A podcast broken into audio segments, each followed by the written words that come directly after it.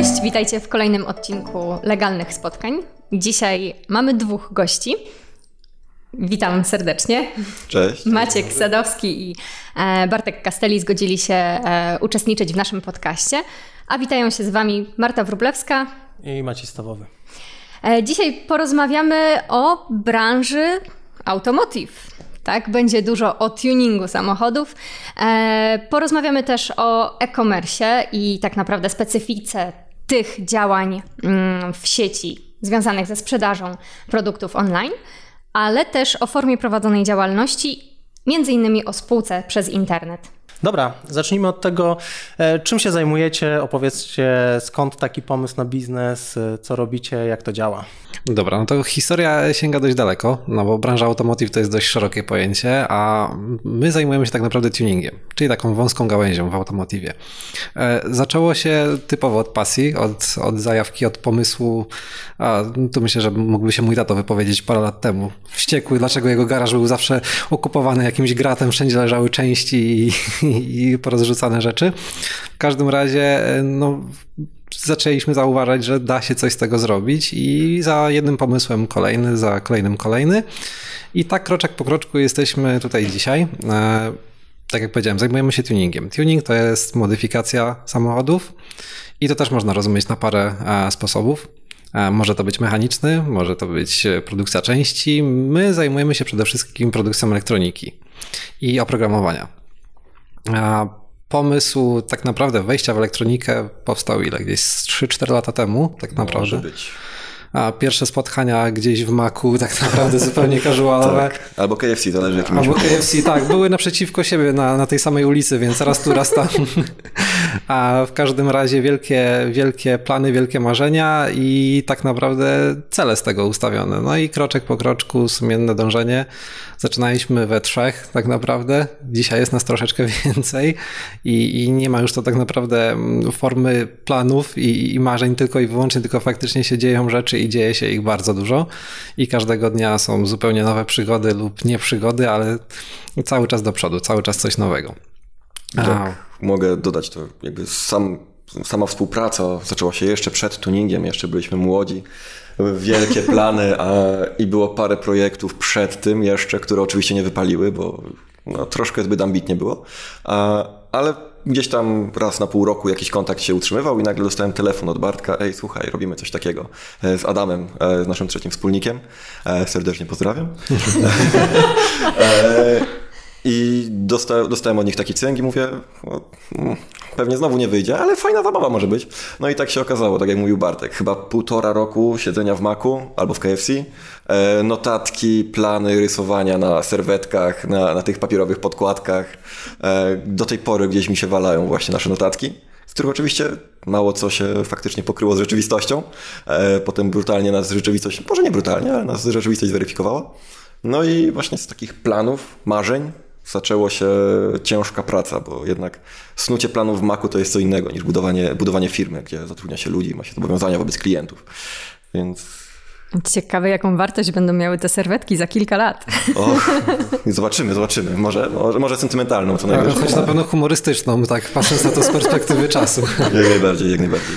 Dobra, no ale to powiedzcie, co w ogóle właśnie robicie w ramach tego tuningu, no bo to, że mówicie programowanie, ale co to znaczy w sumie, jak to wygląda?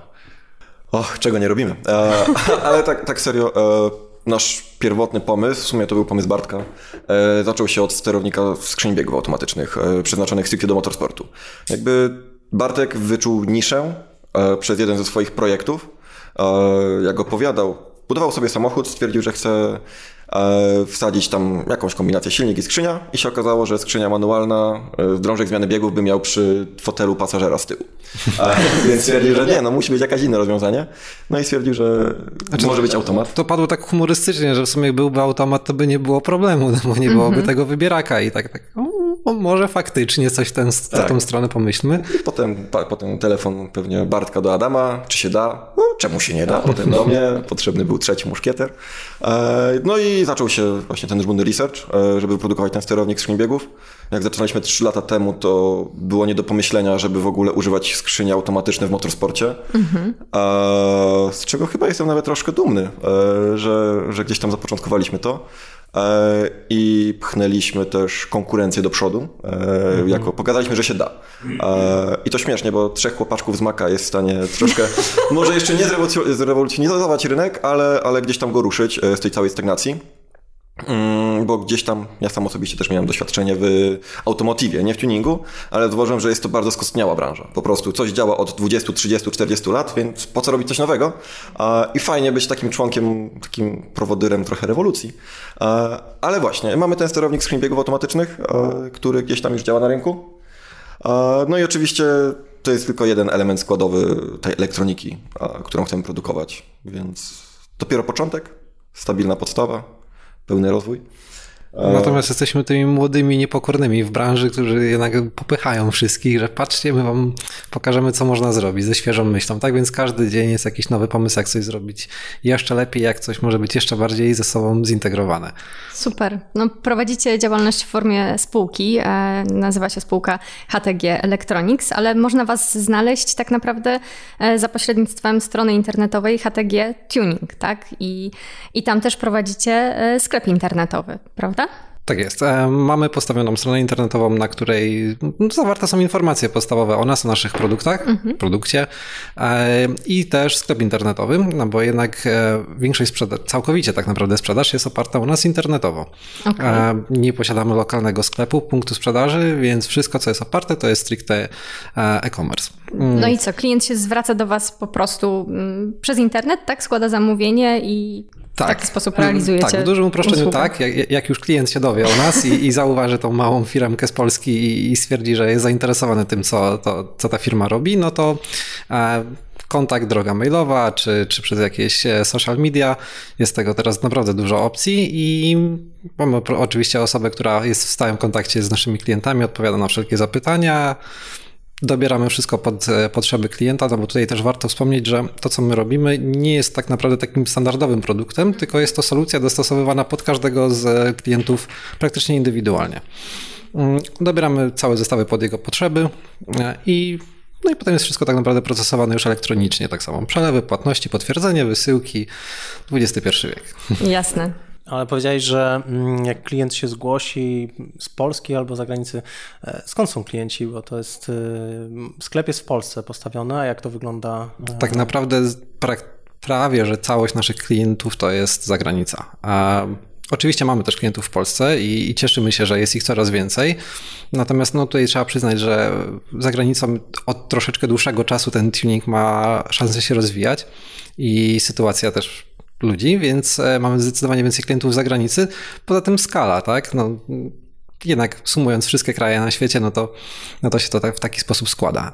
Natomiast rośnie zainteresowanie również u nas lokalnie. Staramy się też budować świadomość ludzi nie tylko w Polsce, ale za granicą poprzez jakieś tam drobne reklamy, poprzez grupy, które mamy gdzieś tam w internecie pozakładane, poprzez posty, filmy.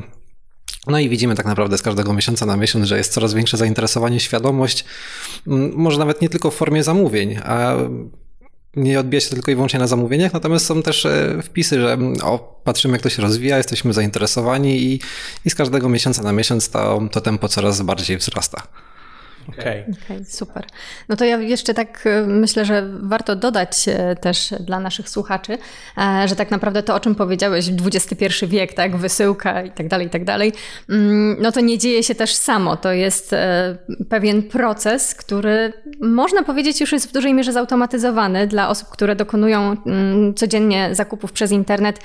Może wydawać się prosty i intuicyjny, no ale tak naprawdę wszystko opiera się o regulamin, tak? Regulamin waszego serwisu, waszej strony internetowej i tak naprawdę czym jest ten regulamin? No niczym innym jak umową, tak? Zawieracie umowę z klientem i to, jak on jest sformułowany, że ma ten sam kształt i klient tak naprawdę za każdym razem akceptuje ten sam regulamin, jest dużo, dużym ułatwieniem dla was, bo nie musicie z każdym klientem, zwłaszcza jeżeli musimy teraz o zasięgu, mówimy o zasięgu globalnym, no tak naprawdę podpisywać osobnej umowy, tylko jest to jeden wzorcowy regulamin i tam są wszystkie już istotne elementy umowy określone.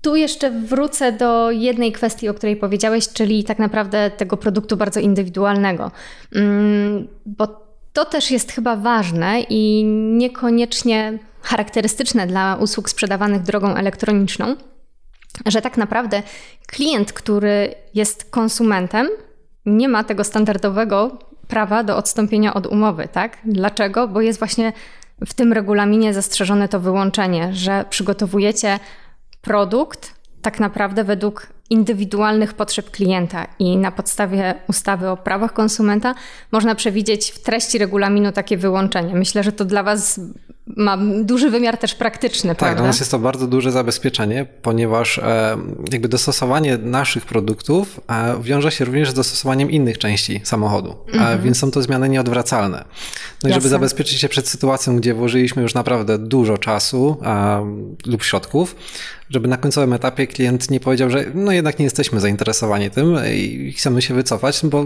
no to jest bardzo trudna sytuacja wtedy, tak? Mm-hmm. Są to kroki, mm-hmm. których nie da się cofnąć, dlatego właśnie taki zapis jest dla nas, był i jest dla nas naprawdę bardzo, bardzo istotny. Jasne, oczywiście, Jakby że tak. Też zawsze staramy się być prokonsumenccy, czyli gdziekolwiek klient ma jakieś prośby, uwagi czy, czy cokolwiek, staramy się zawsze być po stronie konsumenta, bo jakby mamy świadomość, że zazwyczaj jak nie teraz, na przykład coś mu się zepsuło, zmieniła się sytuacja, priorytety, to do nas wróci. A, ale jednak faktycznie są czasami takie sytuacje, gdzie już te przeróbki są na tyle zaawansowane, że nie da się tego odwrócić. No i to jest wtedy faktycznie coś, co nas, co nam pozwala powiedzieć sorry, no, no nie możemy tego odwrócić, zgodziłeś się na to i, i, i tak to wygląda. Ale bo tak jak się mówi, że umowy są na, na, na złe czasy, e, więc na szczęście za dużo tego nie mamy. E, nawet nie jestem w stanie sobie przypomnieć ostatniego takiego przypadku, e, ale jednak możemy spać spokojnie i e, też podejrzewam, że świadomość ludzi, że podpisują coś takiego, podpisują, zgadzają się na coś takiego, strasznie ułatwia cały proces. Szczególnie, że widzą przejrzyście, co za co płacą, co się z czym wiąże. Tak. Uh, więc jakby strasznie to nam pomaga i ludzie nie zadają niepotrzebnych pytań, uh, więc przyspiesza to cały proces. Dokładnie tak. Nie musicie każdemu tłumaczyć indywidualnie tego, z czego to wynika i na jakiej podstawie, tylko odsyłacie po prostu do regulaminu, gdzie no, są zawarte odpowiednie postanowienia. A jeśli chodzi o też konsumentów, to też taka ciekawostka, że od pierwszego stycznia tego roku to grono zostało nieco powiększone o przedsiębiorców, którzy prowadzą jednoosobową działalność gospodarczą. Wiadomo, że zawsze było takie rozróżnienie. Konsument to nie przedsiębiorca, tak? Ale od niedawna weszła w życie nowelizacja i w zakresie właśnie możliwości odstąpienia od umowy takie uprawnienie przysługuje też co do zasady przedsiębiorcom, którzy prowadzą jednoosobową działalność gospodarczą, a dokonują zakupu niezwiązanego z, stricte z tym, powiedzmy, przeważającym przedmiotem działalności. I tutaj e, nawet przed spotkaniem e, o tym, o tym rozmawialiśmy.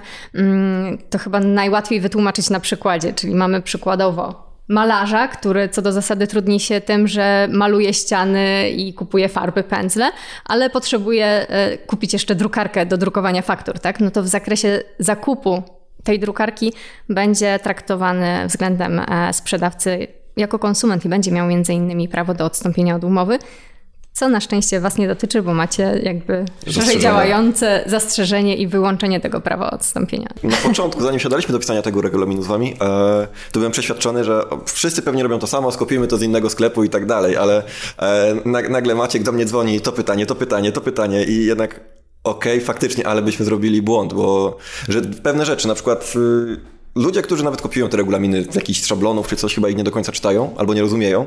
Mm. I dopiero właśnie jak ktoś ci uświadomi, że tu masz ryzyko właśnie sprzedaż za granicą, odstąpienie od umowy, czy gdzieś tam jakieś reklamacje, rękojmie, to dopiero sobie człowiek uświadamia, że nie, to, to jest tak indywidualna sprawa, nawet jakbyśmy sprzedawali coś, co nie jest indywidualne, bo jednak nasza branża jest dosyć wyjątkowa. Nie, nie sprzedajemy, nie wiem, włóczek do, do, do dziergania, tylko faktycznie coś indywidualnego.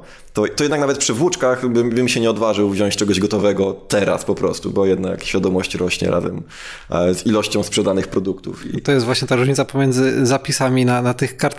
chusteczkach z Maca, a tym, co jest teraz. To, to jest prawdziwości, że tak powiem. Okej, okay, no te chusteczki z Maca i to wszystko przerodziło się tak naprawdę w waszym przypadku w spółkę z ograniczoną odpowiedzialnością. I no, pytanie moje takie ogólne, co ktoś, kto zaczyna działalność, dlaczego wybraliście wy taką formę? No bo tak naprawdę zaczęliście już od tego, prawda? Od tej, od takiego sposobu prowadzenia działalności. Jak najbardziej, na początku. I skąd, skąd taki wybór? E, jakby było nas trzech na początku, e, więc no, spółka to jest pierwsze słowo, które się nasuwa. E, faktycznie przez pierwsze dwa lata, zanim zaczęliśmy monetyzować to wszystko, wszystko było gdzieś tam w planach mhm. a, i w testach, no to nawet nie myśleliśmy na początku, bo było, a pojawią się pieniądze, będziemy się wtedy zastanawiać, jak to sformalizować. A, I jednak faktycznie, kiedy już zaczęliśmy myśleć, dobra, zaraz wychodzimy do klientów, e, zaczniemy to sprzedawać, pojawią się pierwsze jakieś księgowe tematy, no to trzeba coś sensownego zrobić. E, Jakby można by to było zrobić przez J D G, tak? I rozliczać się na zasadzie faktur na przykład, ale jednak zawsze jest jakieś ryzyko.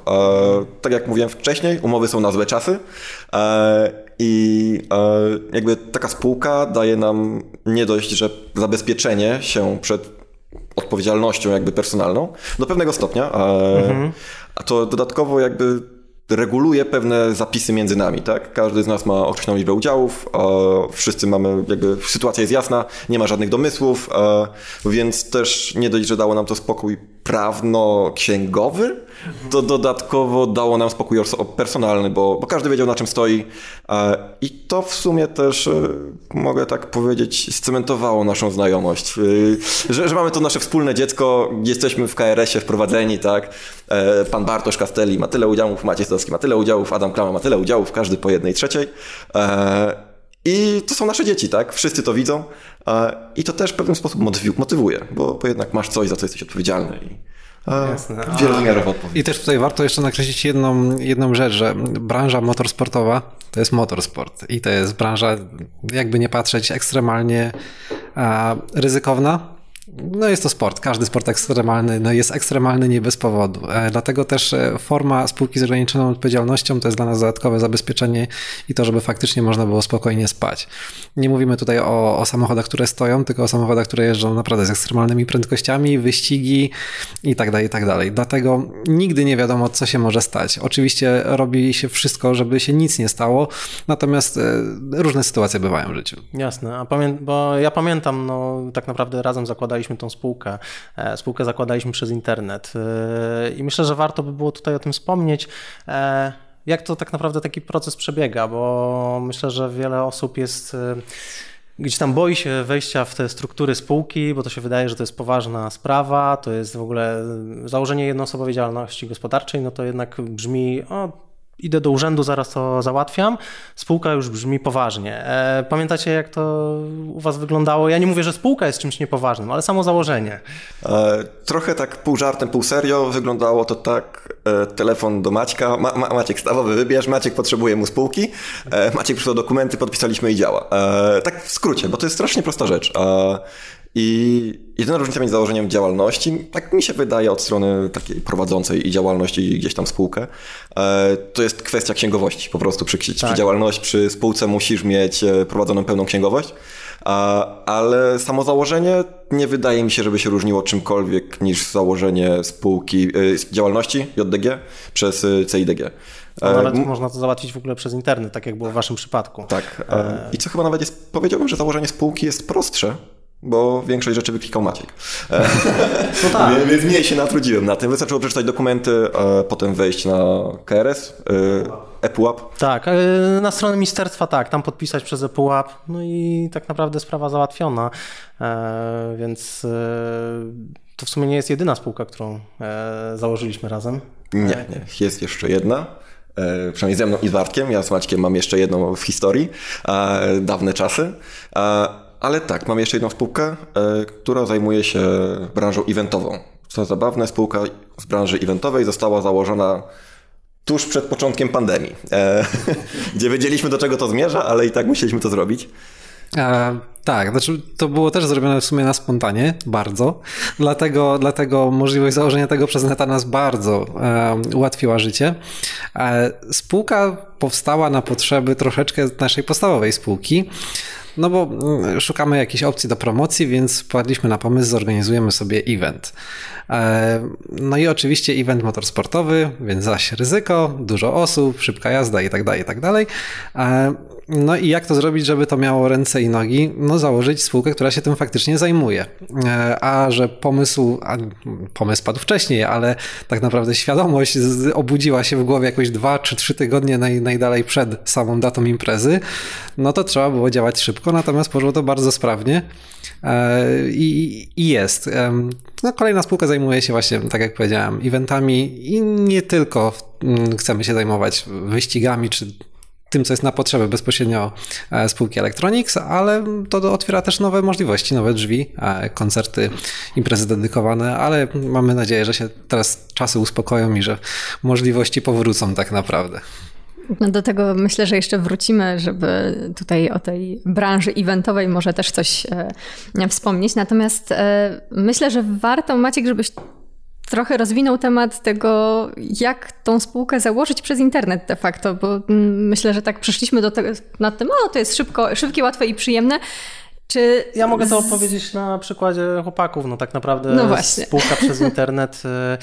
Różnica w stosunku do spółki standardowej jest taka, że ona jest bardzo prosta, więc nie dla każdego to jest rozwiązanie. Jeżeli ktoś potrzebuje jakichś bardzo rozbudowanych zapisów, no to, to wtedy nie, no to nie jest takie rozwiązanie. Jeżeli ktoś chce e, na przykład sobie m, poukładać stosunki w zakresie e, czy to większego prawa do dywidendy, czy jakichś uprawnień rozszerzyć, tego typu rzeczy, wtedy to nie ma sensu i trzeba iść do notariusza. Natomiast e, warto jest pamiętać o tym, że tak naprawdę każdą spółkę, która została zawarta przez internet, można sobie zmienić, można zawsze pójść do notariusza i to jest rozwiązanie na przyszłość.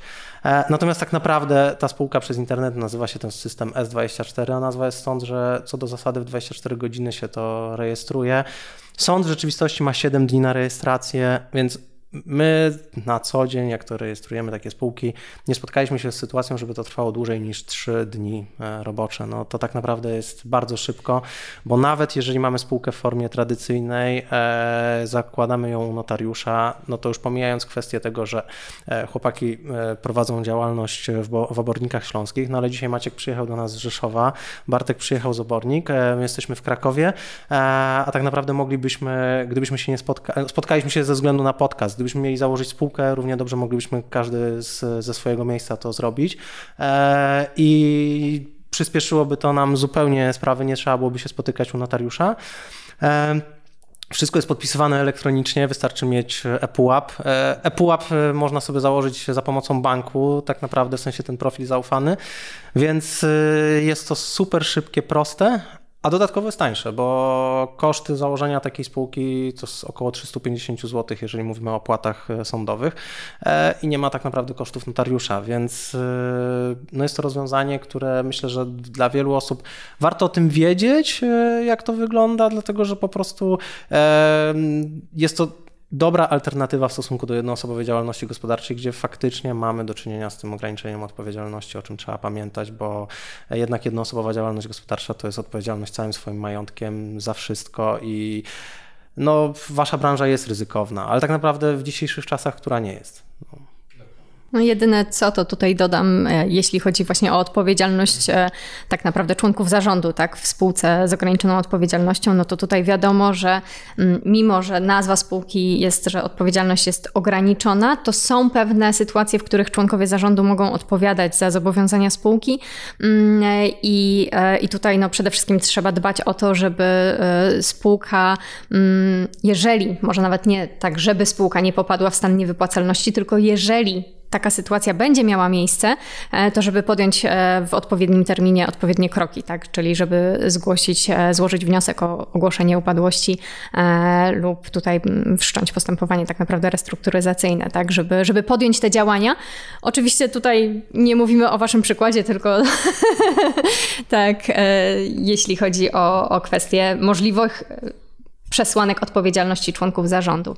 Krótko mówiąc, ja tak wtrącę, trzeba po prostu trzymać rękę na pulsie. Jeżeli ktoś prowadzi Totalnie. spółkę, to tak naprawdę to ryzyko, jeżeli brzydko mówiąc ktoś nie jest słupem, to to ryzyko jest bliskie zero. Tak. No, wie, wie, wie tak naprawdę, co się dzieje. Dokładnie i wtedy tylko do tego się sprowadza, żeby szybko zareagować. No i to jest najważniejsze w tej spółce, no stąd jej nazwa. Także... Jak tylko jeszcze mogę właśnie wrócić do tego prędkości zakładania. Jakby my z Bartkiem i z Adamem jesteśmy młodymi przedsiębiorcami, bym tak powiedział. A więc jakby zaczęliśmy robić biznesy w momencie, kiedy rozpoczęła się ta cała cyfryzacja. I jakby nie znamy innego świata niż właśnie zakładanie spółek przez internet, jakieś ePUAPy, inne takie rzeczy, na szczęście. Ale właśnie dzięki temu, że to jest takie szybkie, decyzja o założeniu spółki, która jakby... Bo teoretycznie mieliśmy już spółkę, tak? H T G Electronics, która też nas broniła w pewnym zakresie, ale jednak wchodziliśmy w nową branżę i zamiast twierdzić, ok, bierzemy to ryzyko na spółkę H T G Electronics, która jest dobrze działającą spółką, tak? To od razu szybka, prosta decyzja, dobra, rozdzielmy to, nie kosztuje to dużo, pozwoli spać spokojniej, szczególnie, że czasy się zbliżają, jakie się zbliżają, więc... A ty przewidziałeś to? Proszę? Przewidziałeś to? Koronawirus. Nie, nie otwierając spółkę eventową. H T G Event założyliśmy... Nie wiem dokładnie kiedy, ale to chyba było... Już, już, już, już troszeczkę dawało się to we znaki. To były takie pierwsze, tak. pierwsze, Przed pierwsze momenty. Przed pierwszymi lockdownami, gdzie chyba były ograniczenia imprez do tysiąca ja osób, coś ale... takiego.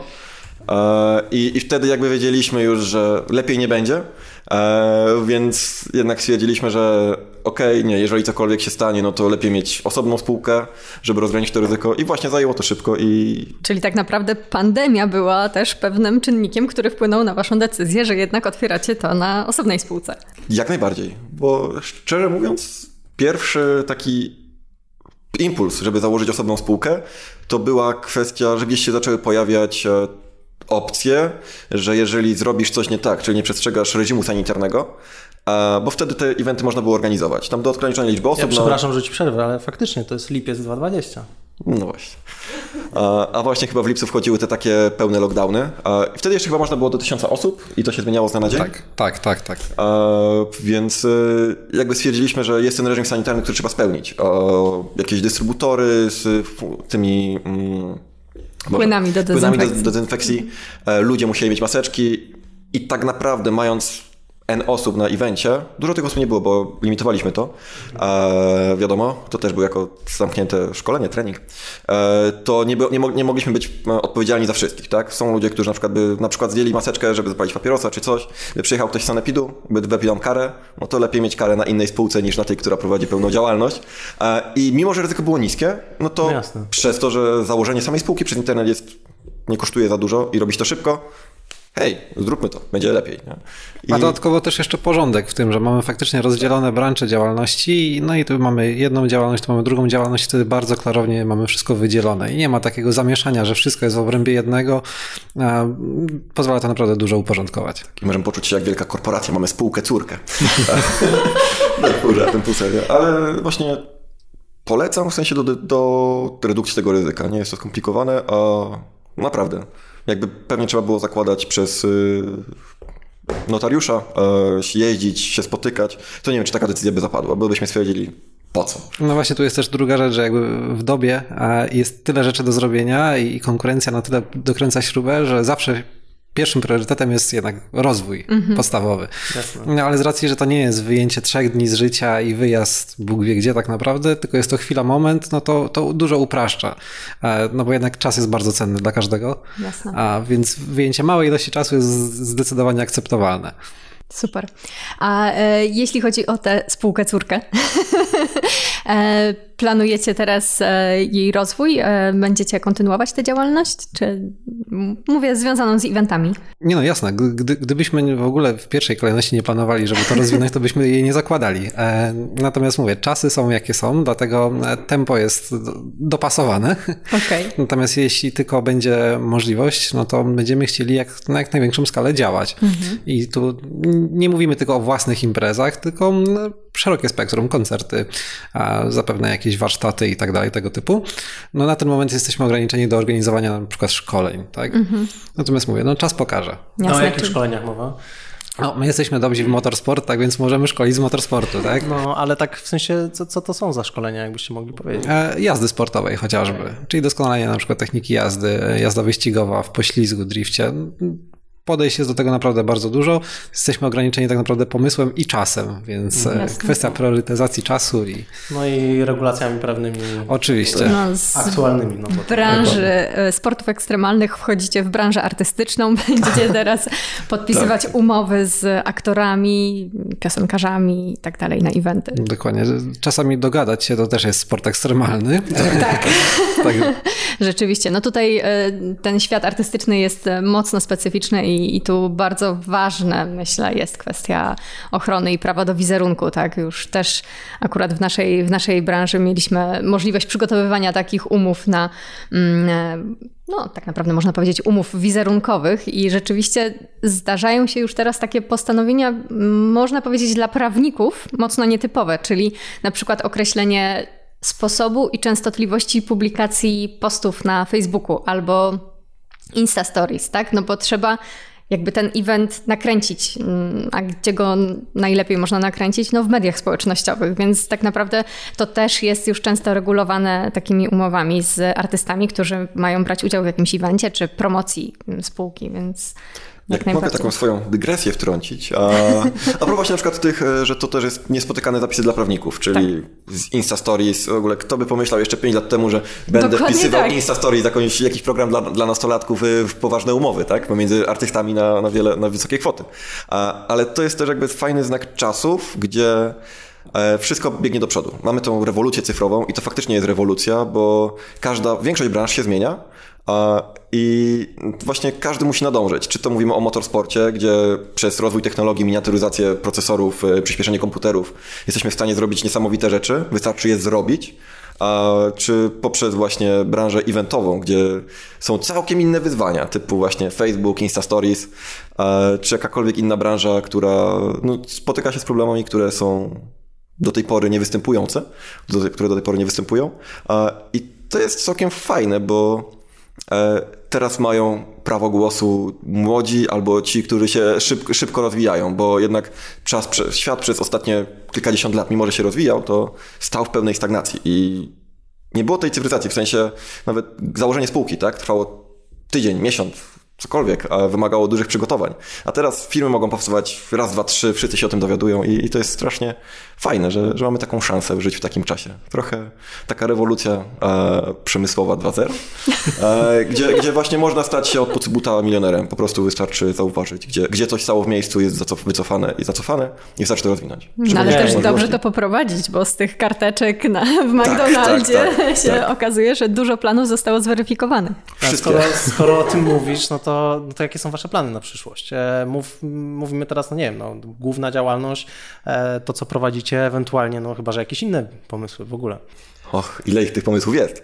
Tak. Każdego dnia, każdego dnia widzimy jakąś potrzebę, tak? Więc potrzeba zazwyczaj się przeradza w jakąś karteczkę zapisaną i sobie leży i, i czeka.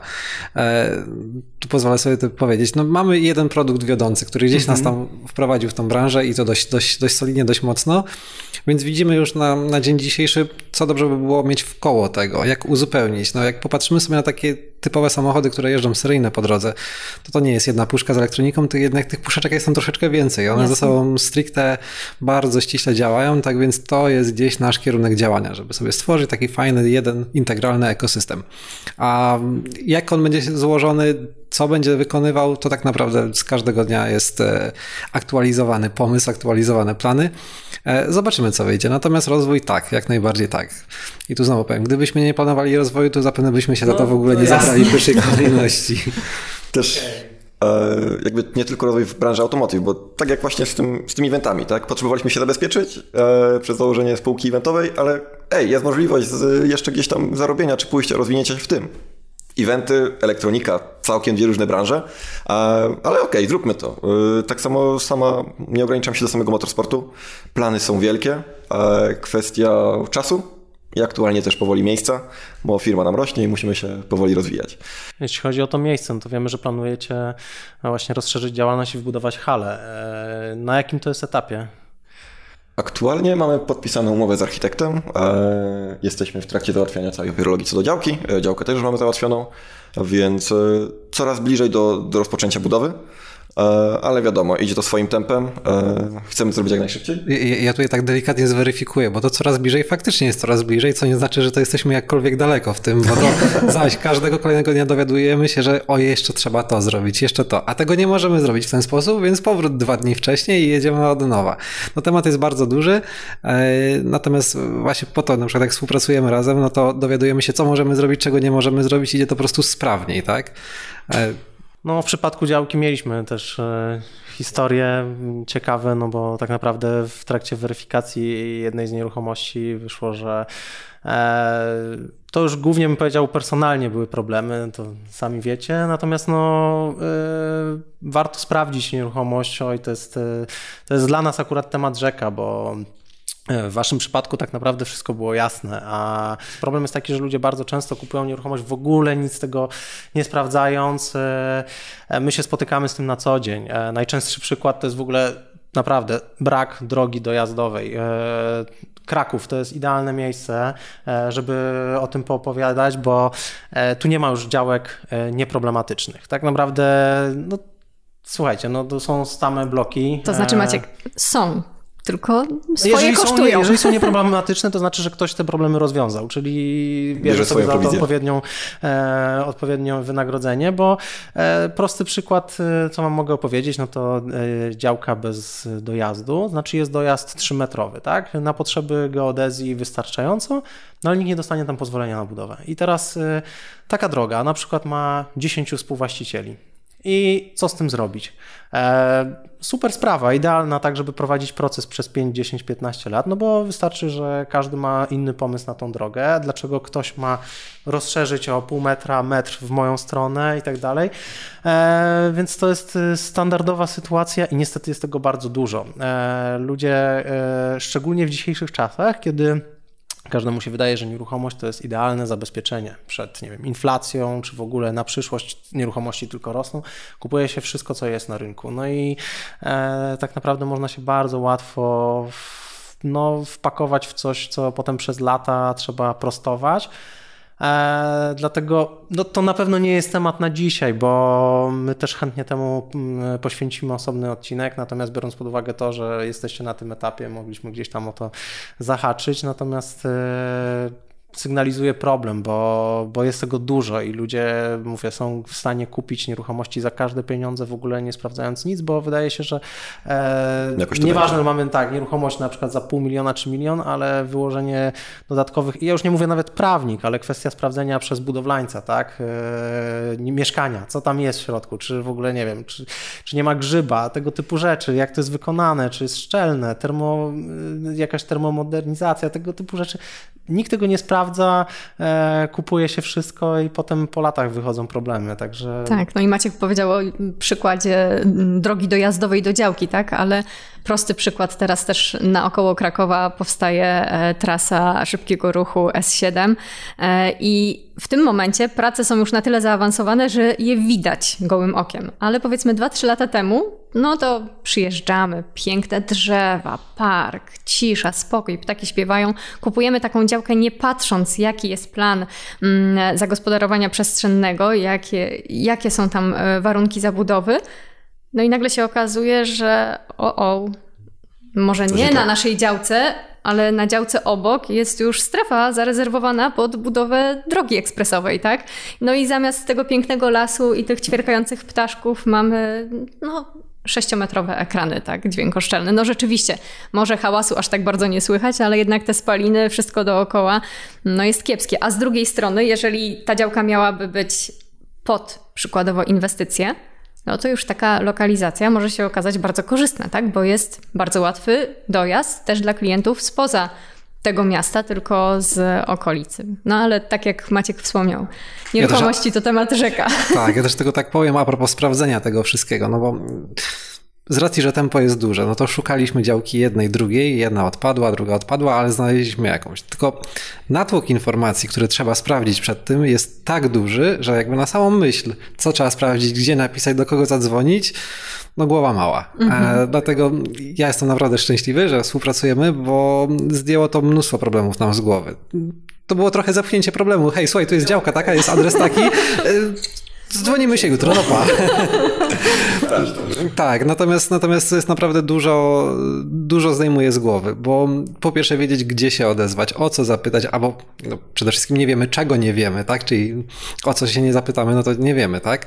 Natomiast to jest, to jest mega fajna sprawa. To no, jest mega, wy mega się duże ułatwienie. Na swojej branży, tak? A, a no niekoniecznie przeprowadzacie audyty prawne nieruchomości, tak? No, nie codziennie kupuje się działkę, tak? Jeżeli ktoś ma, ktoś ma tych działek już kupionych albo wsparć, wspierał kup, kupno tych działek dziesięć do piętnastu, to na pewno wie więcej.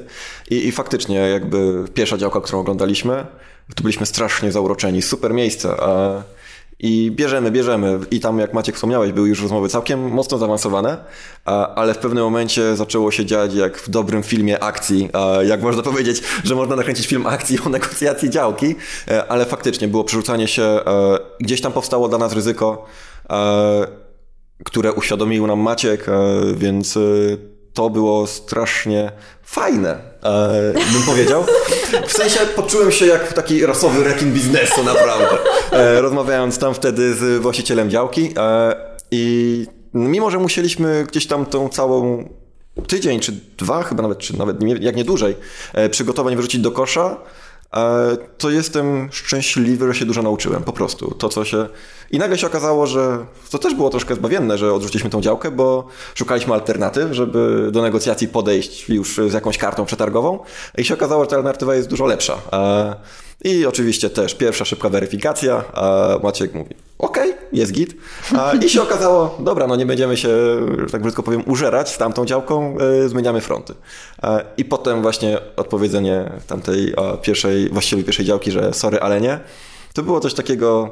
Całkiem przyjemnego, bym powiedział. Poczułeś dużą satysfakcję. Tak, bardzo satysfakcjonujące, bo ktoś... Negocjacje były bardzo niesymetryczne, bym powiedział. E, jakby byliśmy świadomi ryzyka i chcieliśmy do tego podejść jak najbardziej fair. E, wiedzieliśmy, że jest pewne ryzyko co do tej działki, mm, tylko chcieliśmy to ryzyko rozłożyć po połowie, tak? Czyli... Nie wiem, czy był uczciwszy układ, niż my chcieliśmy e, zrobić. Tam miało być spłacone coś w formie zadatku przez e, notariusza, e, żebyśmy mieli pewność, że wszystkie rzeczy prawne są do, dotrzymane. E, I to był bardzo fair układ według mnie, ponieważ no, zabezpieczał i nas, i ich w takim samym e, stopniu, ale jednak zostało to gdzieś odrzucone. E, no i powiedzenie, że nie robicie po naszemu, to... To, to jest okej, okay, nie? I to było takie oczyszczające, bym powiedział. Można, właśnie mieliśmy tą alternatywę i to spowodowało, że to było bardziej budujące doświadczenie niż gaszące. Super.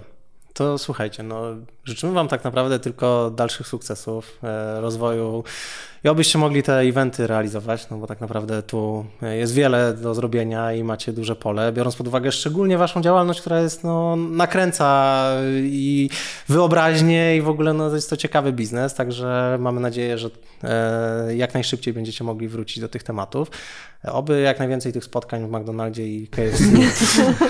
Teraz przerzuciliśmy się na zdrowy tryb życia, okay, więc... Okay. No to przy pudełkach. Tak, no. Z kim czeka? No, także dziękujemy wam bardzo. Również dziękujemy i też dziękujemy za wsparcie każdego dnia, bo to naprawdę zdejmuje nam z głowy mega, mega dużo. No, o to tak naprawdę chodzi, żebyście wy się zajmowali swoją branżą i swój biznes rozwijali, a my żebyśmy mogli robić swoją robotę tak naprawdę. Także dzięki e, piękne za, za dzisiaj. E, I w sumie tyle. Na dzisiaj kończymy, także e, do zobaczenia, do usłyszenia następnym razem. Jeżeli macie jakieś pytania, o których chcielibyście porozmawiać albo chcielibyście usiąść na miejscu chłopaków, to też zapraszamy. Dajcie znać w komentarzach.